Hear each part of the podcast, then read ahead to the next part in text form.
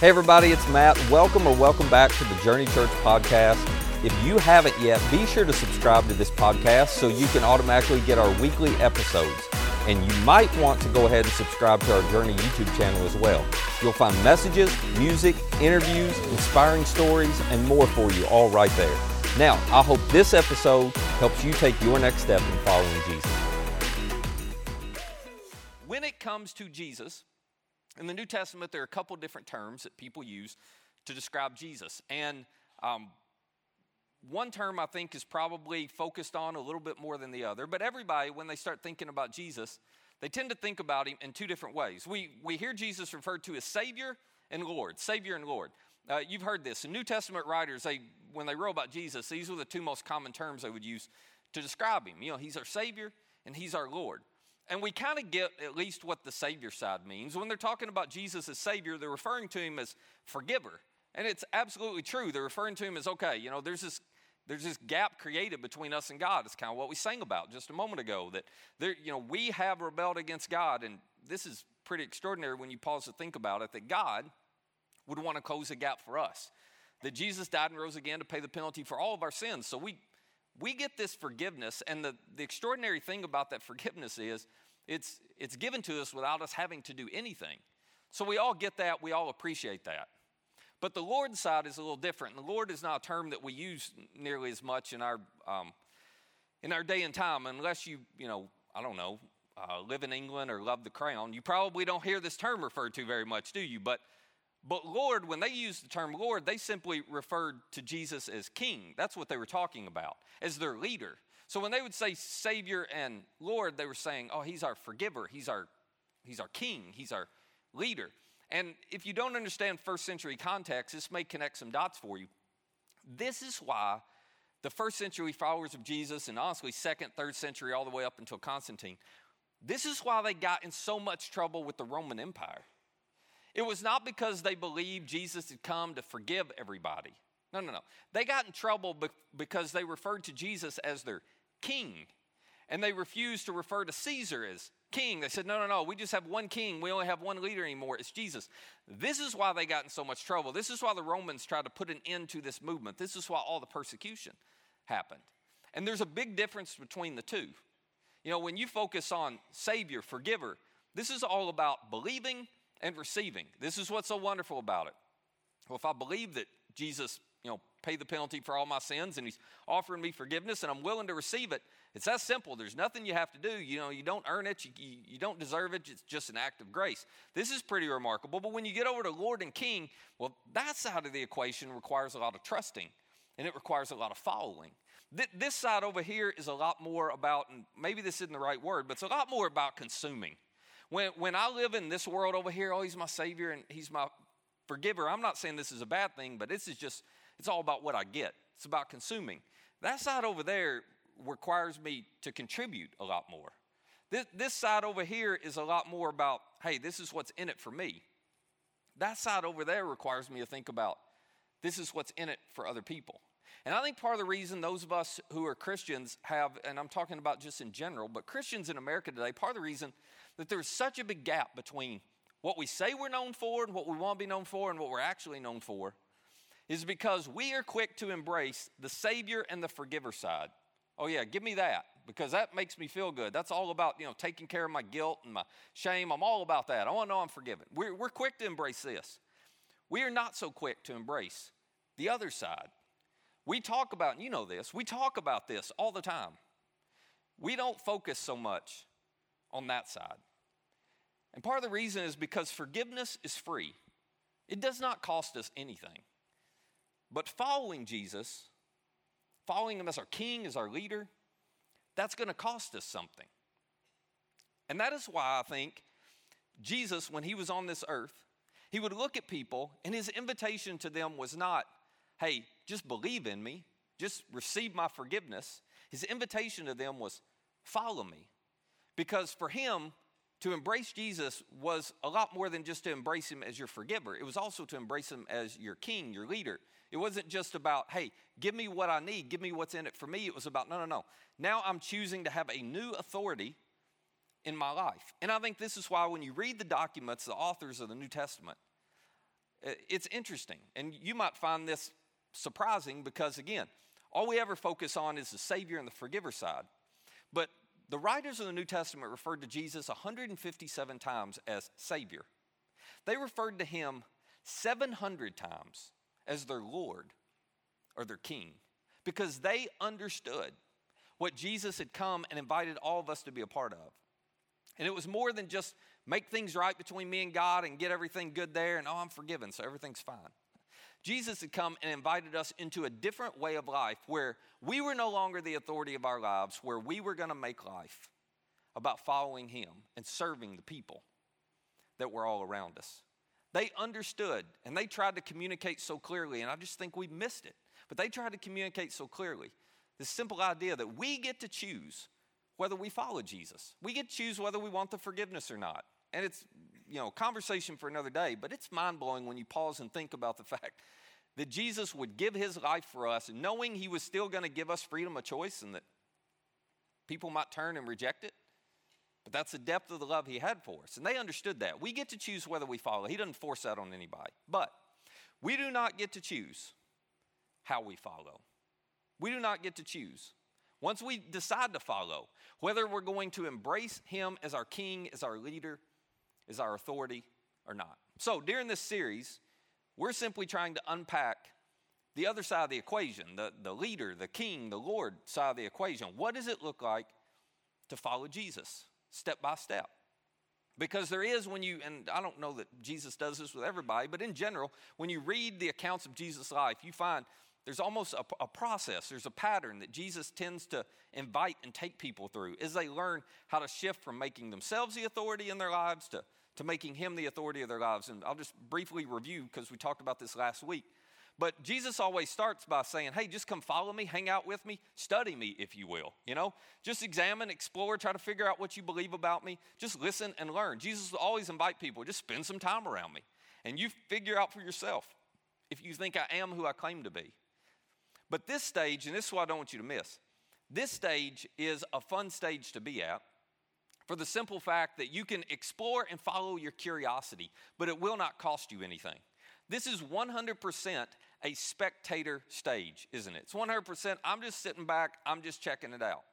But at some point, Jesus invites all of us to move from just study me, just figure me out, to take a step. Okay, now you got to do something.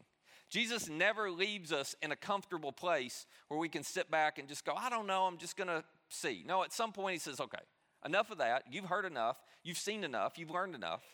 And he invites us to take some step, to move from a spectator to a, partic- to a participator, to move from, I'm just thinking about it, to, okay, I'm willing to do something about it. And I don't know what this step looks like. It's different for all of us, but it's always some step of inconvenience. And what I mean by that is it requires us to put our foot in the water, so to speak, to get moving, you know, to, to give a little bit of our time, to invest a little bit of ourselves, to say, okay, this is what I'm hearing about Jesus. Now I'm going to get involved and I'm going to start following, I'm going to start moving, and I'm going to test whether what I'm hearing is actually true.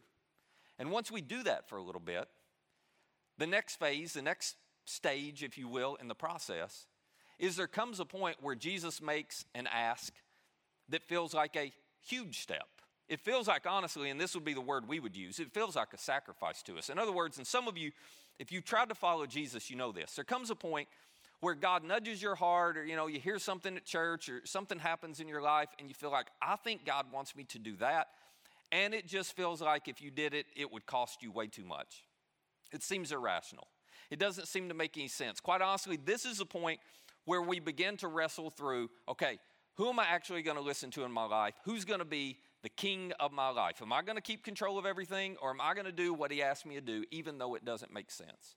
And it's not a total surrender kind of thing, but it's a surrender in one area where you go, I just, man, it makes me so uncomfortable or it scares me so much to do what God wants me to do in this area of my life, to forgive them as fully as He says to forgive. I just don't know that I want to do that. I think it costs too much. To be this generous or, you know, to invest in my relationship in this way. To, I had this conversation with somebody the other day. They were talking about some issues in their relationship. And I brought up this simple idea. This is a great example. I brought up this simple idea of, you know, what Jesus invites us to do in relationships is practice mutual submission Mutual submission. Mutual submission is just the idea that both people in a relationship say, No, you first, no, you first. I'm putting you before me, no, I'm putting you before me.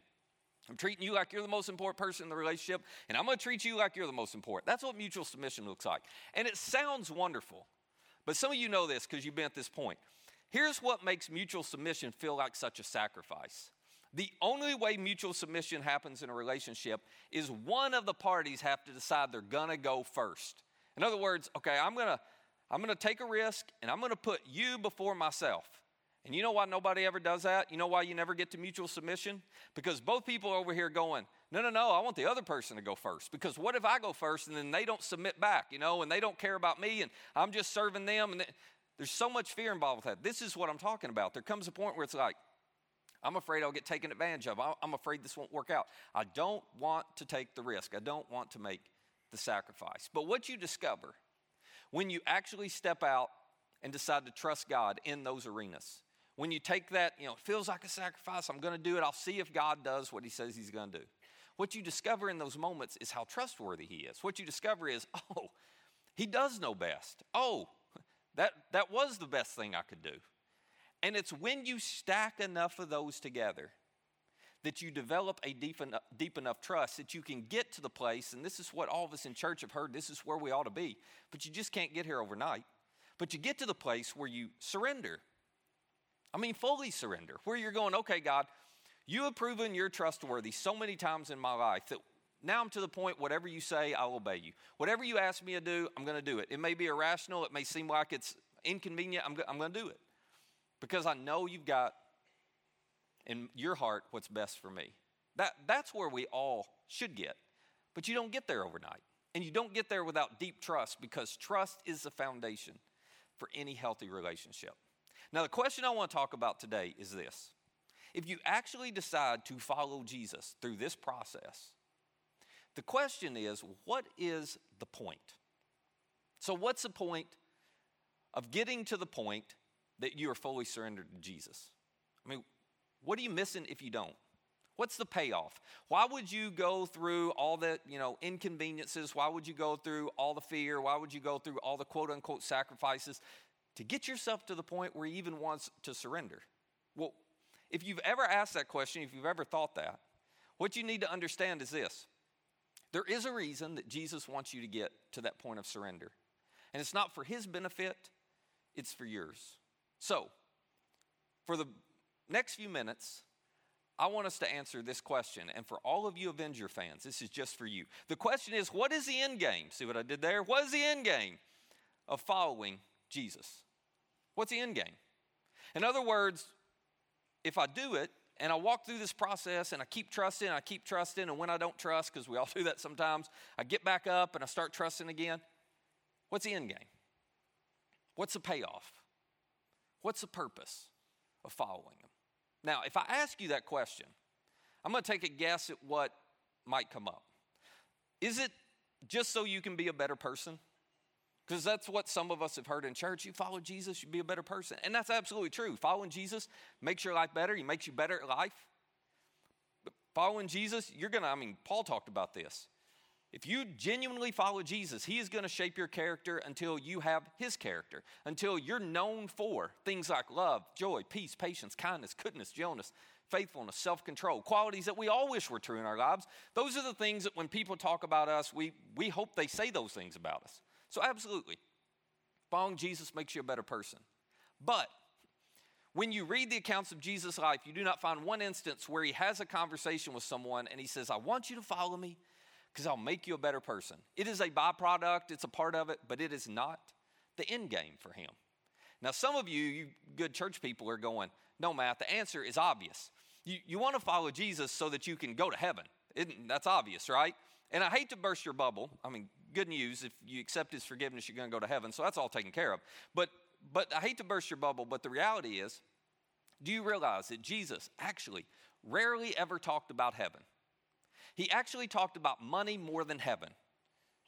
I'll let you figure out why he would do that. But he never, he hardly ever talked about heaven. And he hardly ever connected the dots with, hey, would you please follow me just because I want you to be in heaven one day? I mean, that was not his pitch. As a matter of fact, the, the Savior And the forgiver side makes everything right between us and God where we'll spend eternity with Him. You don't technically have to have the Lord and the King side figured out to go to heaven. So that wasn't the point. It wasn't the point. Now, in certain circles today, if you run around in church circles or with church people, the message that's often sent is this well, the end game is so you can live a pain free, problem free life. I mean, that's why you ought to follow Jesus, because he'll take care of all of your problems. And I'm going to try to stay off my soapbox on this one because it's just ludicrous, okay? It's irrational. As a matter of fact, it really threw people for a loop when COVID hit. I don't know if you paid attention to social media, but I got a lot of good laughs because everybody was like, Christians were losing their minds. Like, oh, how could this happen? We're following God. Let's just pray and ask God and it'll go away. And then it didn't go away. And then they didn't know what to do, you know? Jesus did not say, if you follow me, your life's going to get easier. Jesus actually looked at his followers and said, no, no, no. In this world, you're going to have trouble. And if you follow me, you're going to have even more trouble. It was not the most motivational pitch to follow him, was it? But he was very clear about this.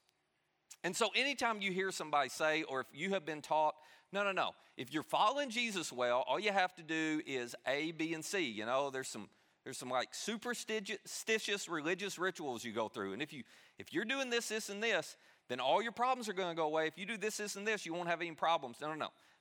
Jesus never taught that. As a matter of fact, listen, that is not faith. That's not faith. And it's been presented to you as faith, and it's presented to other people as faith because when it doesn't happen, what do people say to you? Well, you just don't have enough faith. If you had more faith, then all your, you know, God would answer your prayers and take away all that. No, no, no. That's not faith. Let me tell you what that's called. It's called magic, okay? That's what it's called. It's called magic. What they're trying to do is embrace magic. They want to have a, a God as a genie in a bottle that just does magic tricks for them whenever they need them to take care of something. And it's very important you understand this because the thing that will that will throw you for a loop is sometimes people go through their rituals or their superstitious routines and then their problems do disappear. And they go, See, I told you. To which from now on you can look back at them and say, No, no, no. That wasn't necessarily God, that was just magic. And all magic works some of the time. Do you know this? It does. All magic works some of the time because there's such a thing as coincidence, okay? So I don't know, maybe it was God, maybe it wasn't. I tend to think it's usually not. But uh, you know, if they prayed this certain prayer every day for so many times and they crossed themselves and they went to church, you know, they did this little routine and they got their prayer answered. It's probably not God, and here's why I would say that. It's probably not God, and the reason is probably just coincidence is because they'll turn around and do it the next time and it won't work. But when you buy into this, that, oh, God's supposed to make my life, you know, He's just magic, make everything go, you know, go smooth. When you buy into this, guess what happens when you do your superstitious routine and God doesn't fix your problems? You get mad at God. That's what you do. Oh my gosh, I did all the things, and last time it worked, and this time it didn't work. You get mad at God, and God's, I, am about to put words in God's mouth. That's probably not a smart thing to do, but I'm gonna do it anyway. I think God's up there going, Are you crazy? I said it's in black and white. Just read your New Testament. It's in black and white. I told you you're gonna have a lot of problems. More than the average person, you know? He's going, I never promised that. So that is not the end game. This is my point. That's not the end game of following Jesus. It's not why you ought to follow. It's not why you ought to say, okay, well, you're my king. You know, I'm going to let you have the authority and call the shots in my life. So, what is the end game? Well, to show you what it is, I want to take you to one of Jesus' teachings, and I can promise you that not a one of you have this printed out on your fridge on a magnet, okay? because there's nothing encouraging or motivational about this until you get to the end. And even that, you know, is not super encouraging. But I want to take you to one of Jesus' teachings, and you need to understand the context behind this. Jesus explained this to his 12 disciples. You know, and he had just recently called them and said, I want you to follow me. So these are the guys who are going to spend three years with him 24 7, all right? These are the guys, they don't know this at the time, but he knows these are the guys that he's gonna hand the message off to and say, okay, it's your job to make sure it spreads. You know, y'all lead the first church, you're off and running. These are those guys. And so he's, he's called them and they've chosen to follow. And the reason this is important to understand the reason they've chosen to follow is because they actually believe he is the king. He's, they believe he's the king of the Jews. They believe he's a long way of Messiah. But they're totally confused about the kind of kingdom he's going to set up and about the kind of king he is. They think, okay, he's going to set up a, a kingdom. He's going to be a king right here on this earth. He's going to overthrow the Romans and, you know, restore Israel to its glory. And if we're following him and we're the closest ones, you know, we're going to we're going to have all the power, you know, we're going to get to be right there close to him. So they're following, but for all the wrong motives. And so he's trying to clear this up with them. And he sits them down and he tells them what is going to happen to them. Not like tomorrow, but down the road, in the future, once he's gone. He goes ahead and lays it out for them. Now, the good news, and I don't want you to miss this, the good news of what we're about to read is none of this until we get to the very end where there's the principle about why you should follow Jesus. The good news is none of the description of what's going to happen to them is going to happen to you, all right? So you can relax. You don't have to walk out of here scared. None of it's going to happen to us. This was just for those guys. But at the end, he connects the dots for all of us about the end game, about why we should follow Jesus to begin with, about why we should move from always oh, my Savior and I got what I needed from Him. I'm so happy for that. But I'm going to go live my life and do what I want to do now and be in charge. Why we should move from that side of the equation and no, no, no, I'm going to embrace Him as my King, as my leader. I'm actually going to give the authority of my life to Him. Here's why Jesus said we should do it. We'll get to that. First, the description. Here's what he says to him. He says, I'm sending you out. He's talking to Peter and Andrew, James, John, Matthew, all those guys. I'm sending you out like sheep among wolves, which they're like, we have no idea what that means, but that sounds dangerous, you know? Therefore, he says, be as shrewd as snakes. I don't even know what that means either. And as innocent as doves. And they're all scratching their head. So he gets a little more clear and direct. He says, Be on your guard. You will be handed over to the local councils. You will be flogged in the synagogues. Now, we read that and don't think much about it, but flogging was a common occurrence in their world and their life. They had seen it with their own eyes, they knew how dangerous it was. People often died from floggings. This was a terribly brutal practice that was common among the Romans. It was even common, you know, in some of the other cultures, but they watched it with the Romans in their own nation, in their own world.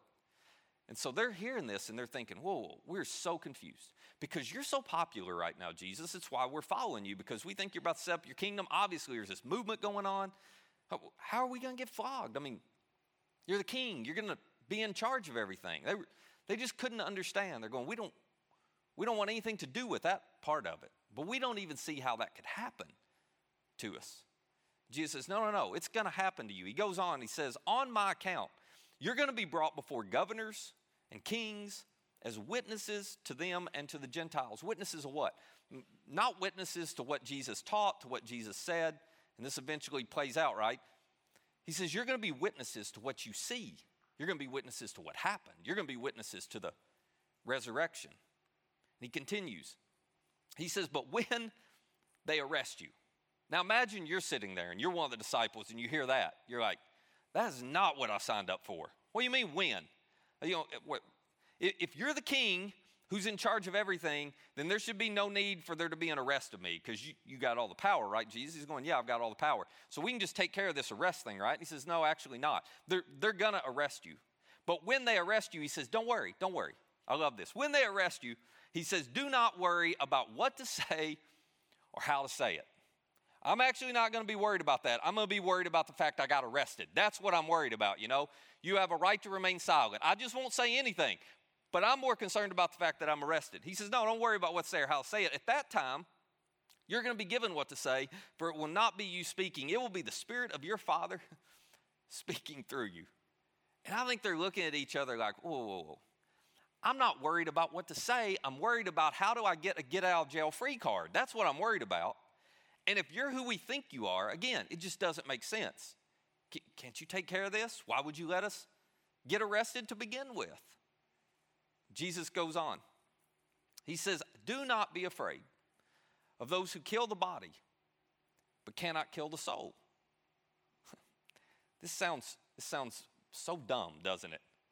It's like, can we just be honest for a minute? Every one of us would be worried about somebody who could kill us. And Jesus is going, it just sounds irrational. Jesus is going, no, no, no. They're going to arrest you and they're going to have the power to kill you, and I'm, I'm not going to show up and rescue you, but don't worry about it. It's amazing that these 12 guys even kept following. This is not exactly the pitch you'd want to give. He says, No, don't worry about it. If they can kill the body, can't kill the soul, there's no reason to fear them. He says, Instead, I want you to be afraid of the one who can destroy both soul and body in hell. This is Jesus' way of saying, when you find yourself in these difficult situations, don't forget the bigger picture. Don't forget the fact that you are following the one who has total control over your future and over your fate. So you don't have to worry about all the fear that's going to be present. I mean, you're going to feel it, you're going to deal with it. But I have I have more power than they have. And I've already taken care of your ultimate future, of your ultimate fate, which again makes us all scratch our heads because we're like, well, yeah, but if you got that power and if you love us, then why would you? You know, why would you? I don't understand. And then Jesus does what Jesus so often did that was so frustrating to them. He decides to teach them why, but he changes the subject and says something that just makes no sense in the context. As they're scratching their heads and they're looking at each other going, this, you know, I don't know if I want to follow. He looks at them and asks them a question. He says, Why are not two sparrows sold for a penny? And they're all like, uh, Yes, but what's that have to do with prison? You know, yes, but I don't understand. He says, Well, well, not one of them is going to fall to the ground outside of your father's care, is it? And again, they still don't understand. They're confused, but they're like, okay, so so you're telling me God's paying that much attention to the sparrows? Wonderful. Well, if he's paying attention to us, why wouldn't he get rid of all the trouble, get rid of all the pain, get rid of all the problems, get rid of the arrest happening to us? And then Jesus makes another weird statement. He says, And even the very hairs of your head are all numbered. Now, personally, the older I get, the less impressed I am by this. oh, some of you, you're still impressed. That's great. I'm like, nah, I could figure that out myself, Jesus, but okay. But then he makes the point, okay? Then he makes the point. I don't want you to miss this. Then he finally gets to where he connects the dots for them. And he says, guys, guys, and this is true for us too. Guys, guys, the reason you're following me is not so you'll have a problem free life. The reason you're following me is not just so, oh, I know I'm going to go to heaven one day. No, no, no. He says, the reason I'm inviting you to follow me, the reason it's worth following me, even though all these things are going to happen to you, is because of this. He says, So, if God cares about you that much, if He loves you that much, don't be afraid because you're worth more to Him than many sparrows. Now, if it makes you feel any better, if you're sitting there going, I don't know that I buy that because if he really loved me, why wouldn't he stop and change? And, you know, I get all that. If it makes you feel any better, these 12 guys didn't buy it and understand it at the moment either. As a matter of fact, what they pretty much did is said, okay, we're just gonna, I, don't know what he's talking about, but we can't even see how that would happen with all the popularity. We're gonna keep following him. We, we, we're, we're not gonna buy into that. We don't think it'll really happen to us. And they just kept right on following. But they didn't understand this. As a matter of fact, they didn't understand this until after they'd gone through some persecution. They didn't understand this until they got on the other side of the resurrection. And then they understood the point. They finally realized what you and I need to realize that the end game of following Jesus is a trust that trumps all fear. Don't miss this.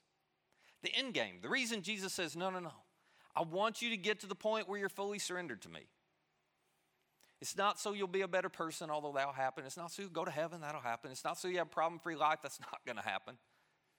He says, No, the reason I want you to get to the point where you're fully surrendered to me is because when you're at that point, you have a trust that's developed with me that is so deep that it will trump any fear that you encounter in your life. It will not remove the fear, but it will keep the fear from overwhelming you. Now, why would that matter? Well, I want you to think about your own life. Whenever you find yourselves in moments where you're overwhelmed by fear, your kids have made some choices that just scare you to death, and you're like, I don't know if they're ever going to get back on track, and I'm afraid of where they're headed and what's going to happen. Or you find yourself in a situation where you lose a job, where you're facing some circumstances, and you realize, I have zero control, zero control. Whenever you find yourself in one of these moments where you're overwhelmed by fear, what is your natural reaction? Well, first of all, I'm just like you. What's natural for us is to let fear paralyze us. And all I mean by that is when we feel fear, What's natural is to say, I'm not going to follow you anymore, Jesus. There's too much fear in taking that step. So I'm not going to do it. And what's natural whenever I feel fear is to say, okay, it's been nice for you to have authority over my life, but now I'm in the middle of so much fear and uncertainty, I'm going to take control. This is what's natural for us, isn't it? I want to take control and I want to manipulate outcomes and I want to orchestrate my circumstances and I want to call the shots on things so that I get myself out of this situation and I don't have to feel the fear anymore. That's what's natural. But what happens when you and I put ourselves on the throne of our own lives? Well, first of all, we place ourselves in a position that we are not capable of handling. Because you know this, you know this. Whenever you try to control circumstances that you actually don't have the power to control, what it creates inside of you is anxiety and worry and stress. You get overwhelmed. It does not make you a better person, it makes you a worse person. It does not make you more loving to the people around you, it makes you less loving. Whenever you find yourself in those circumstances, you do not make your life better, and you are not more loving to the people around you. Everything gets worse. When I feel like it's all on my shoulders and I got to fix this and I got to change this, but I know no matter how much I try, I just don't have enough power to do it. So, what Jesus is saying is, I want to invite you to develop a trust with me that is so deep that when the fear comes and when it feels like it's about to overwhelm you, it's not going to disappear. But you will not make the mistake of trying to control something and be someone that you were not created to be. That you will have absolute perfect confidence that I'm with you in the middle of your pain, of your trouble, of your fear. That I'm not going to leave you that you will allow me to continue to be the authority, the king, the leader, that you'll continue to follow me through the fear. Because you know what happens when you don't feel like it's on you anymore? You know what happens when you're confident that He's with you and He's for you and He loves you and it's on Him? You find peace. Not the absence of fear, you find peace in the middle of fear. You have security. And that's what we all want most in the middle of our fear. But listen, you don't get there unless you follow. You don't get there unless you decide, I just I don't want Jesus to be more than just my savior and my forgiver. I'm actually going to do what I can do and try my best to follow him as my leader and my king. And when you do that over a period of time and you take a step and another step and another step, and then you mess up, but you get back, you know, take the next step.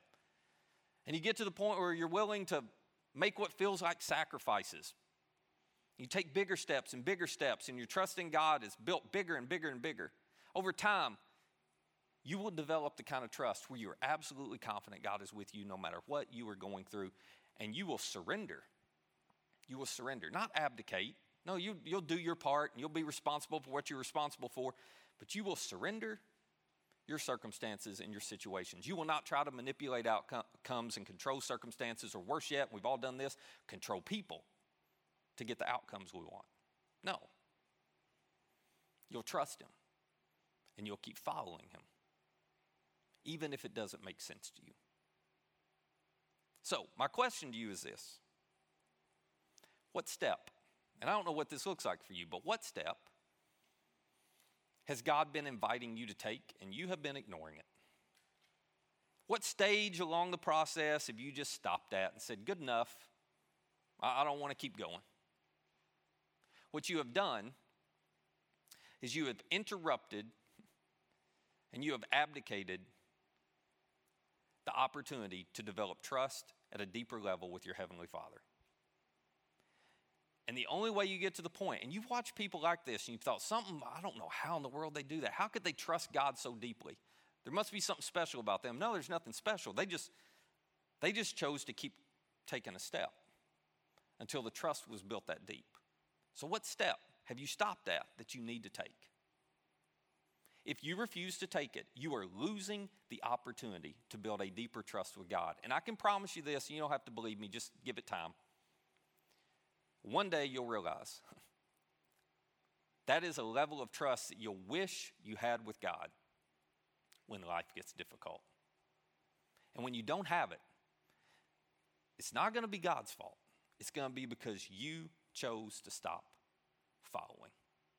So, as we wrap up, for some of you, you've never even embraced Jesus as your Savior or your forgiver. That is your first step. For others of us, we're not actually following Him as King, as leader. We've refused to take a step. And what I want to invite all of us to do is to tell God in these moments, I'm willing to take that step. I'm willing to trust. I'm willing to follow. Would you pray with me? Father, it is challenging to do because we all want to be in control. And honestly, we, we all want to be our own leader. And that seems to work real well for us until it doesn't. And then at that point, we wonder where, we are, where you are, and we, we don't realize that we missed all these opportunities to build trust with you, that you're there, but we don't even, we don't even have enough trust built that we can lean into you the way that we need to.